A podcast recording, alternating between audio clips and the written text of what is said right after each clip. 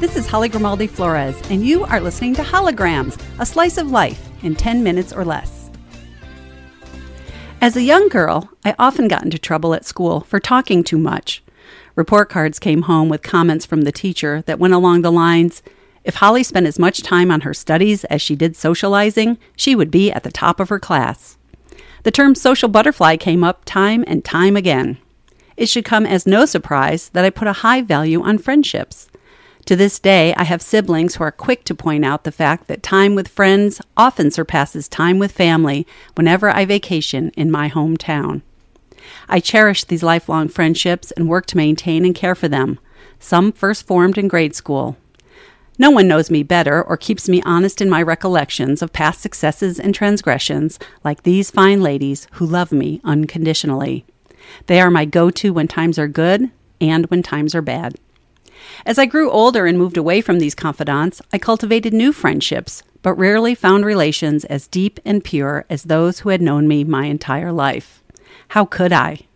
Nonetheless, I have pretty much always had a handful of women I could have fun with and confide in on some level.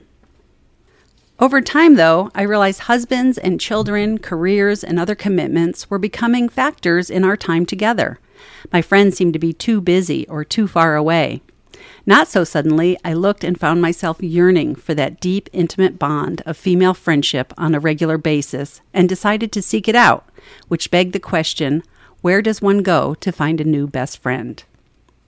I decided maybe all I really needed was a new hobby, something that was not service related, but something I could do for myself.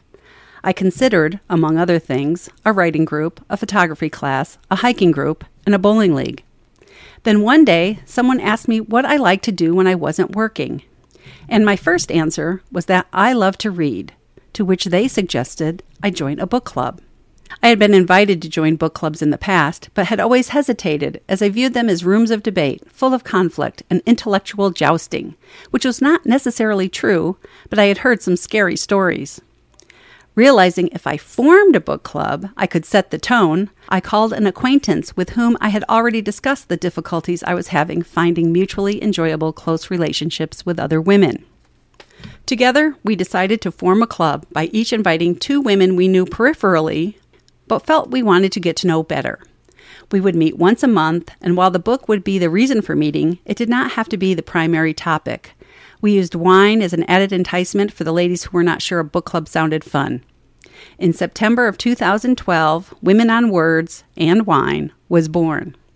Six women who did not know each other at all, or somewhat, but not well, came together, and over dinner, and yes, wine, began the dance of friendship.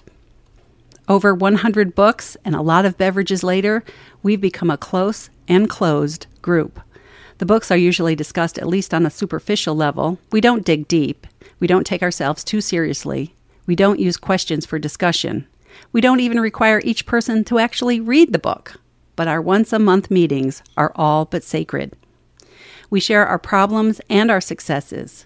We have laughed and have cried, have supported one another through family health scares, death, career changes, issues with our children, spouses, workmates, and other relationships. We have become counsel to each other and sometimes the voice of reason.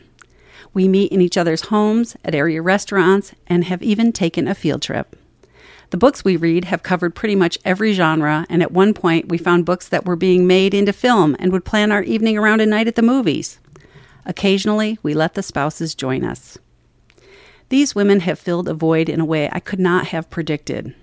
I'm not saying a book club is the answer for you, but if you're finding yourself yearning for connection and are unable to find something that already exists out there, you might give it a try.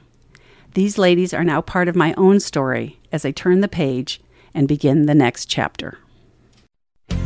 Many of these essays were previously published in the Family Focus section of the Union newspaper, a division of Swift Communications.